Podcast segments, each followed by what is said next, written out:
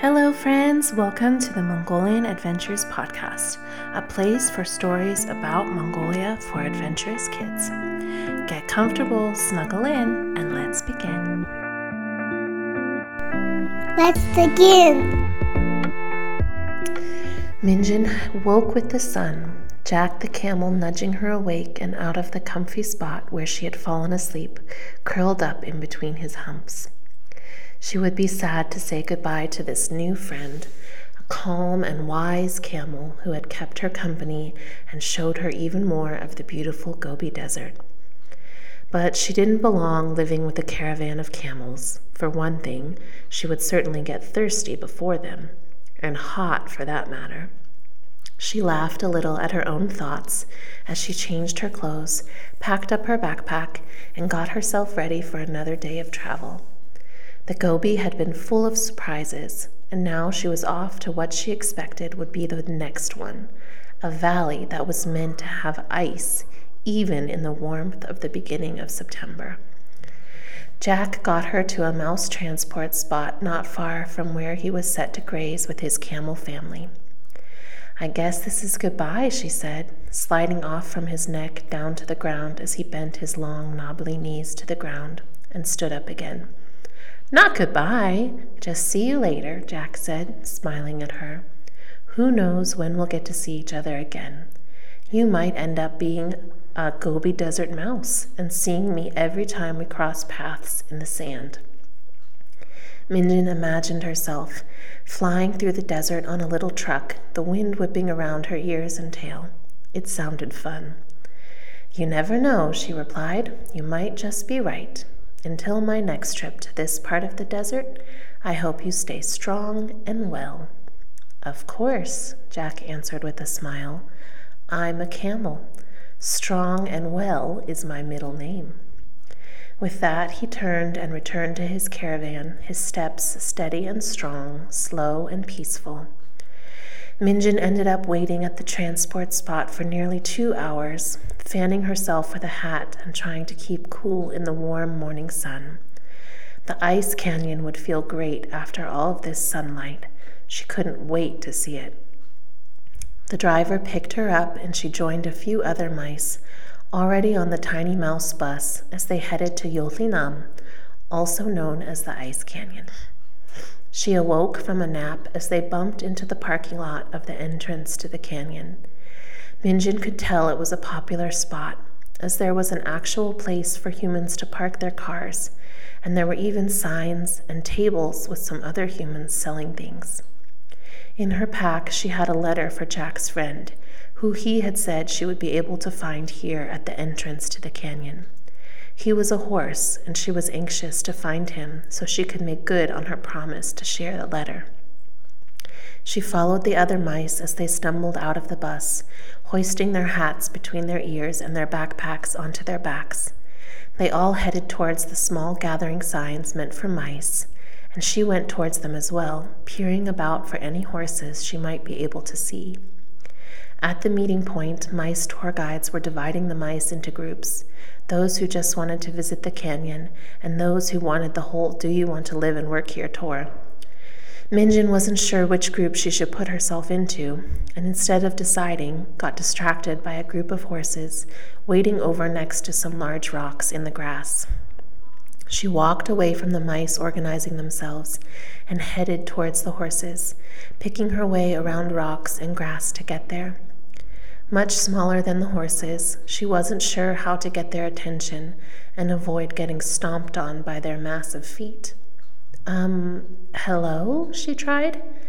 The horses didn't move except the swishing of their tails, which continued as they munched grass.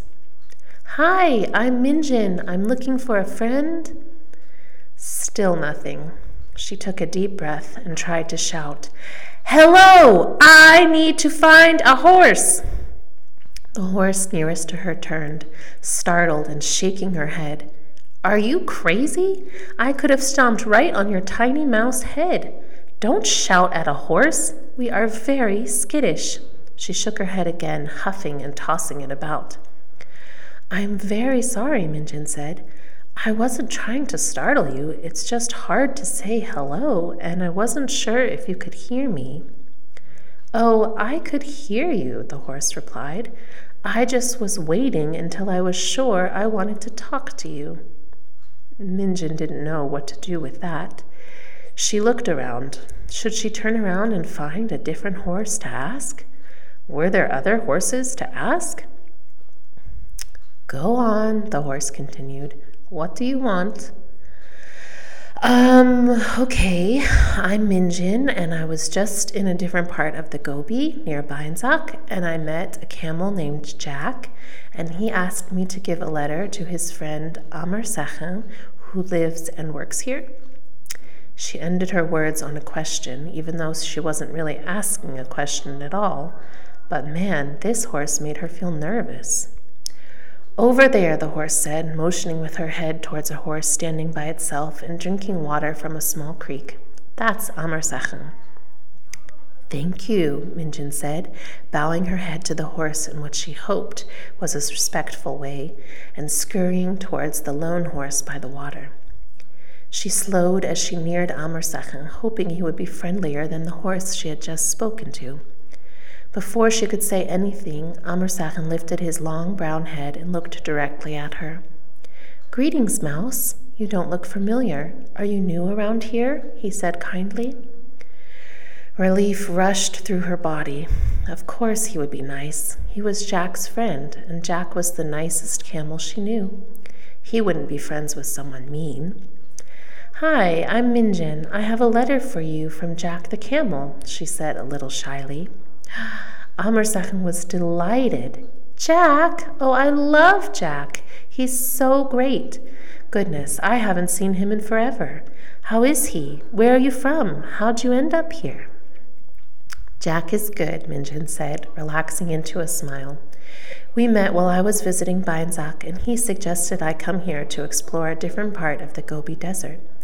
I'm from Ulaanbaatar originally, but I'm on my home search and ended up down here.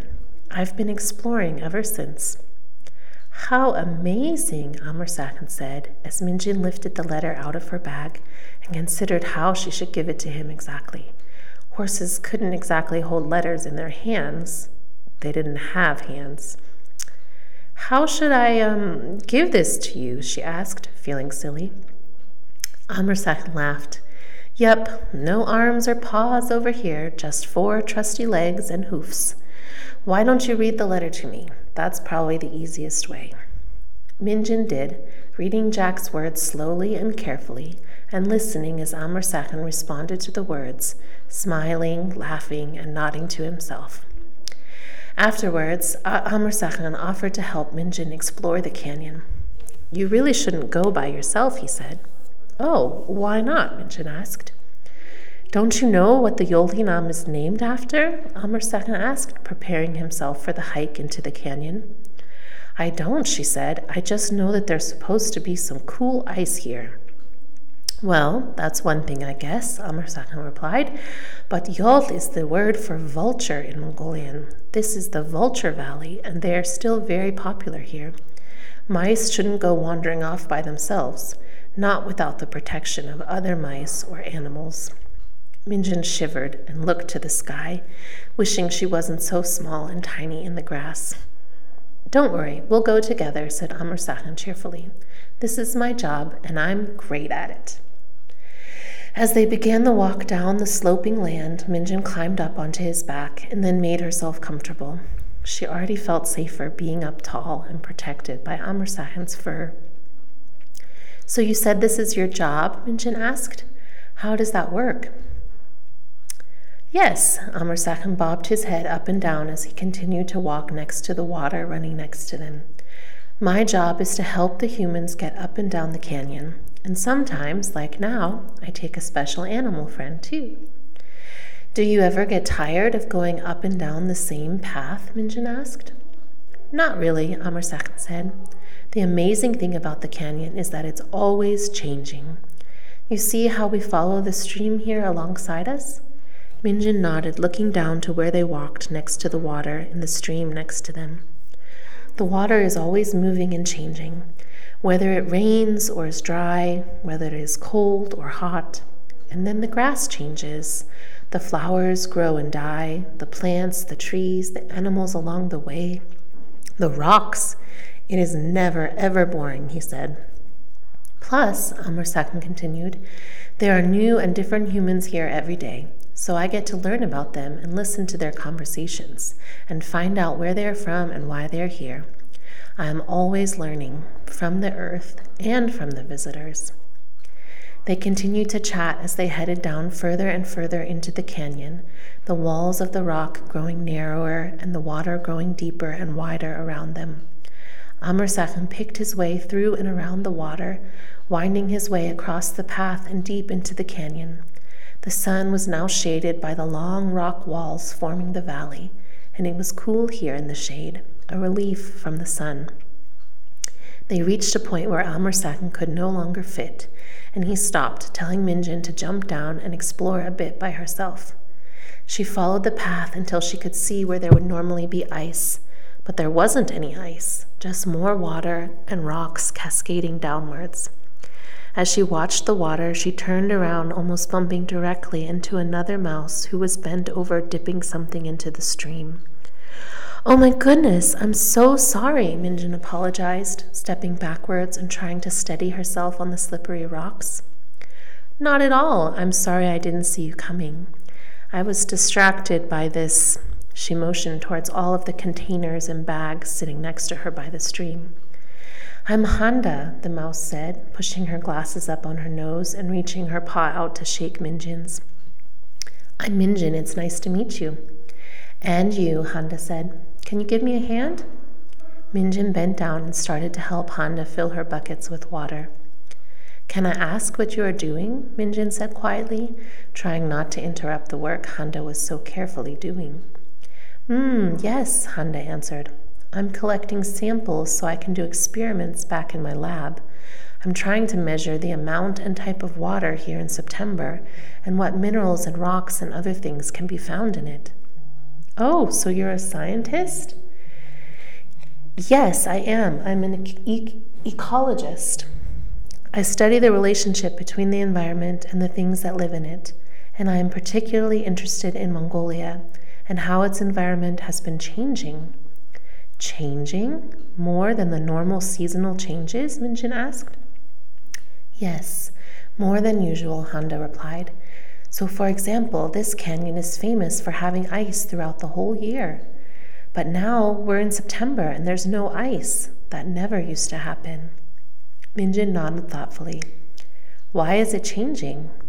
Ah, the million dollar question, Minjin. There are lots of possible explanations, and it's my job to try to sort through them and think about which one makes the most sense with the evidence. It's a giant scientific puzzle, and I'm in the middle of collecting the evidence that is the puzzle pieces. Whoa, that sounds like a lot of work. It is, and as you can see, I could really use some help. How am I going to get all of this back to the transport stop? Oh, I have a friend who can help us, Minjin said. She helped Handa gather up all of the containers, and together they struggled with them back to where Amr Sachin was waiting. Minjin introduced them, asked if he could help, and they loaded up all of Dr. Handa's materials onto Amr Sachin. Soon they were back to the transport stop, and Minjin had said goodbye to Amr Sachin and helped Handa load her things into the back of the bus. Well, there you go, Minjin said, wiping off her sweaty paws on her pants. Honda turned to her. Where are you headed next? Minjin smiled. I'm still figuring that out. I guess I'll take the next transport and see where it heads. Oh, no way! I'm claiming you right now. Can you come with me and help while I get some more samples for my research? Really? Even though I'm not a scientist? Yep, you can be my research assistant. I'll teach you all about how the Mongolian environment is changing, and you can help me collect what I need. I'm in. Minjin grinned. A research assistant. Now she needed to find a way to call her mom as soon as they got somewhere with a phone. Her mom would be so happy to hear she had found the next thing to do. And when she thought about it, she was happy too. She had toured the Gobi, and now she was about to see even more of Mongolia and its diverse landscapes. What could be better? Thank you for joining us on this episode of the Mongolian Adventures podcast. You can find more information about the podcast as well as lesson plans for educators at www.mongolianadventurespodcast.com. You can follow us on Facebook, Instagram, and YouTube at Mongolian Adventures Podcast. And on Twitter, we're at Mongolian ADV Pod. We'd love for you to draw a picture or create artwork based off of today's story. Send us your pictures at mongolian.adventures.podcast at gmail.com and maybe you'll see it featured on our social media. Until next time. May your adventures be big and your dreams even bigger.